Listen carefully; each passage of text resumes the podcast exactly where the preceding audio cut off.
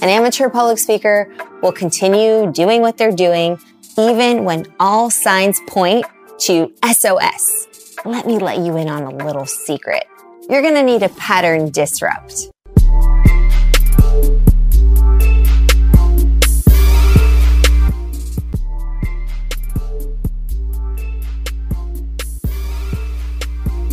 Sometimes the audience just disengages for a number of reasons, some of which are beyond our control, some of which are within our control.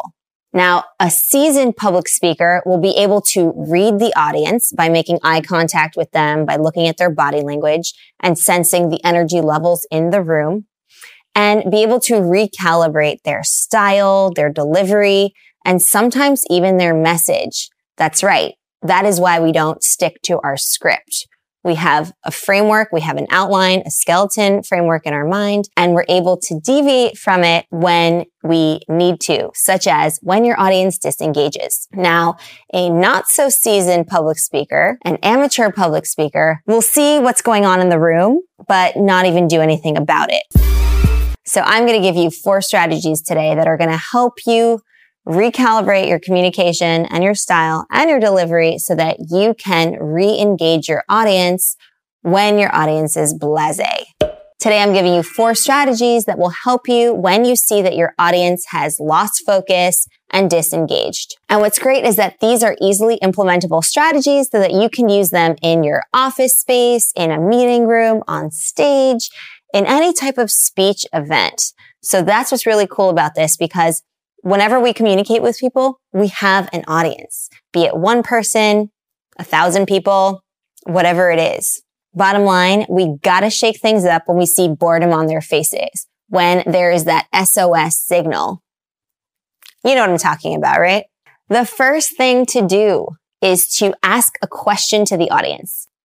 Now, this would be great if it's something that is a little bit startling, a little bit jarring so that they wake up and they're like, whoa, what was just, what just happened? And it's really important that it relates to the topic. So if it doesn't relate, then you have to find a creative way of linking the question that you asked or the statement that you made, if it's a statement, which sometimes it is, to the overall main message. It could also be a series of rhetorical questions that remain unanswered, but you just put them out there. Or you can actually field questions from the audience. You might say something like, imagine something, something, something. What if da da da da? What would you do? What if I asked you about da da da da da? Why is it that? So you're posing these questions to the audience and you can actually field questions from them as well and get their responses. That way they're interacting right? So this is a pattern disrupt because you're not just talking, talking, talking at the audience. You're talking with the audience. Another part of this ask the audience a question is that you can also call out audience members individually by name. If you are in a setting such as a meeting, such as having a small group interaction with your teammates, a situation where you know the people in the audience by a first name basis then it's not a bad idea to call out people in the room. Of course, you do it in a nice way, right? So it might be something like Jim and I were chatting the other day and something, something. Or Sandra, you made a really interesting, insightful point earlier this day. Do you mind sharing that with the group? Something like that, where you're putting somebody else on the spot and suddenly the audience is like, oh, okay. I wonder if they're going to call on me. Are they going to call my name out?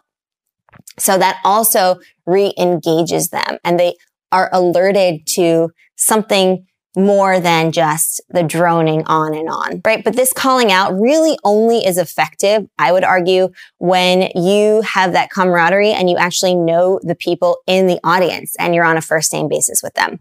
This would be a bit contrived and a bit strange if you were to do it to a brand new audience that you had never met before um, then it would just kind of seem a little bit presumptuous. But I'm sure there's ways of doing it too, where your authentic self comes out and you do it in a polite and kind and thoughtful way. But I would personally stick to a situation where you actually know the people in the, in the room. Another pattern disrupt. Number two, startle the audience with sound. a lot of times people phase out and they're off to la la land when you just drone on and on and it's this monotonous, quite boring, frankly, this kind of thing.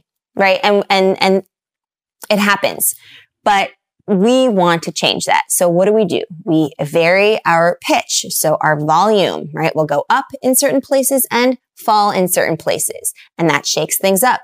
The other thing you can do is alternate the speed at which you speak. Speed up, right? Say something really, really quickly and then maybe not that fast, but alter your pacing because that will shock the audience and they're going to want to say, well, what's, what's going on here? And that's, that's a good thing. The other thing you can do is make an interjection. So exclaim and then pause. That pause can be super powerful the audience will pay attention to it because suddenly it's this do, do, do, do, do, if you were monotonous. And all of a sudden there's silence. And that is powerful. So by putting a gap there, they actually are awakening and they're calling attention to that silence. It'll wake them up, in other words. So the point is you want to break the monotony. You want to be creatively using your voice. Make sure that you are adding in some different tones and pitches and also the speed at which you share a message. These are all really great ways of pattern disrupt. The third thing is to get them moving. Get them to do something a little bit more interactive than just sitting there. So this can be something where you actually have them physically get up and move around. You might ask them to mingle with the other people in the room. This can be particularly of interest to somebody who is introducing the group to each other. So a scenario might be a first day of a course, a classroom, a new class, first day or second day. It could be a new department meeting and the team members are all meeting for the first time or are ch- starting to get to know each other better. So you give them an opportunity to interact. You can also task them with something. Now it can be something as simple as, please consider this point or ruminate over this question that we just posed. Or what do you think about XYZ case study? Something that they can ponder and share and discuss with the person or people sitting next to them. So you have them do something. So either you have them get up and move around, shake it all off, or you ask them a question that they can then discuss with the people close to them. Now, the last one is really only appropriate in a smaller group setting. I would not advise you to use this if you are giving a TED talk or a talk of a similar caliber, and you'll see why. So this one is about taking a break, excusing yourself. You don't have to explain, just excuse yourself. And that is completely fine. It's totally normal. Look, we're all human. And the reality is that we have our off days. So some days you'll just not be on your game and that is not expected of you. Even the superhumans like LeBron James and Oprah and J-Lo and Tony Robbins, they all have their off days as well.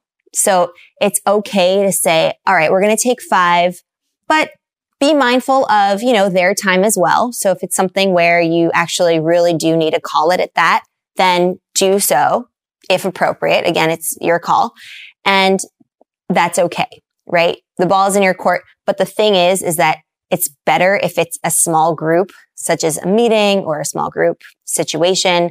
It's not a TED talk we're talking here. Can you imagine you just said to the audience, all right, everyone, we're going to take 10. Uh, I'll be right back. This is intermission that would not really bode so well.